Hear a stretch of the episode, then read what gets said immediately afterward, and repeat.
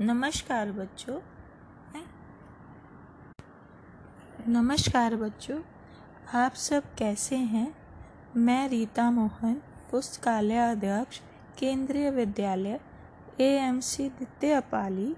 सुनो कहानी, श्रृंखला के अंतर्गत एक और कहानी लेकर प्रस्तुत हूँ, जिसका शीर्षक है, हीरो से भरा खेत। ये कहानी शिव खेड़ा जी की पुस्तक जीत आपकी में से ली गई है। कहानी इस प्रकार है। हाफिज एक किसान था। वह अपनी ज़िंदगी में खुश और संतुष्ट था। हाफिज खुश इसलिए था कि वह संतुष्ट था और वह संतुष्ट इसलिए था क्योंकि वह खुश था। एक दिन एक अक्लमंद आदमी उसके पास आया उसने हाफिज से कहा, अगर तुम्हारे पास अंगूठे जितना बड़ा हीरा हो तो तुम पूरा शहर खरीद सकते हो। और अगर तुम्हारे पास मुट्ठी जितना बड़ा हीरा हो तो तुम अपने लिए शायद पूरा देश ही खरीद लो। वह अक्लमंद आदमी इतना कहकर चला गया।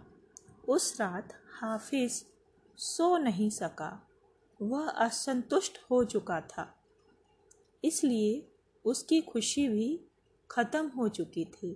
दूसरे दिन सुबह होते ही हाफिज़ ने अपने खेतों को बेचने और अपने परिवार की देखभाल का इंतज़ाम किया और हीरा हीरे खोजने के लिए रवाना हो गया।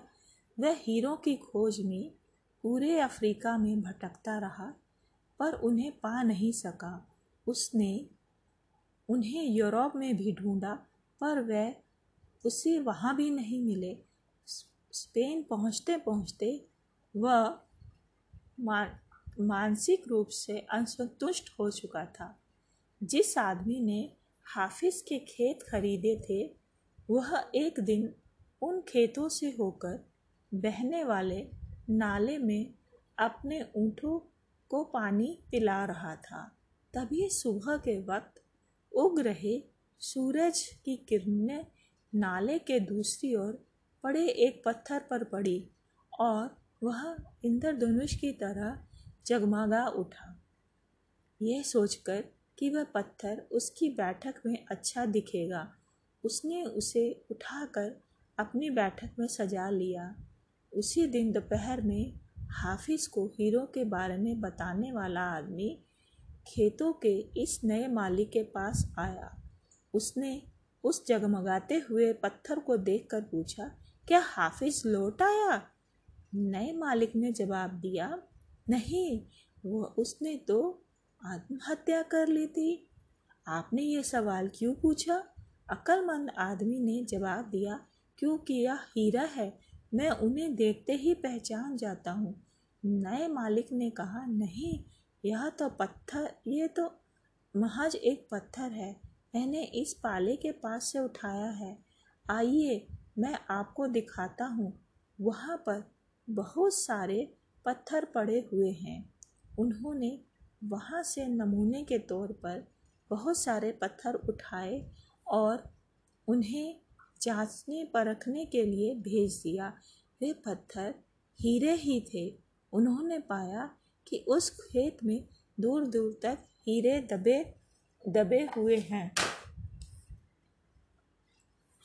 हमें इस कहानी से यह शिक्षा मिलती है कि जब हम, जब हमारा नज़रिया सही होता है, जब हमारा नज़रिया सही होता है तो हमें महसूस होता है कि हम हीरो से भरी हुई ज़मीन पर चल रहे हैं। मौके हमेशा हमारे पाँव तले दबे हुए हैं।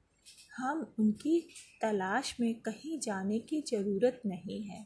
हमें केवल उनको पहचान लेना है। इसी कहानी की एक दूसरी शिक्षा भी है कि मौका जब आता है तो लोग उसकी अहमियत नहीं पहचानते।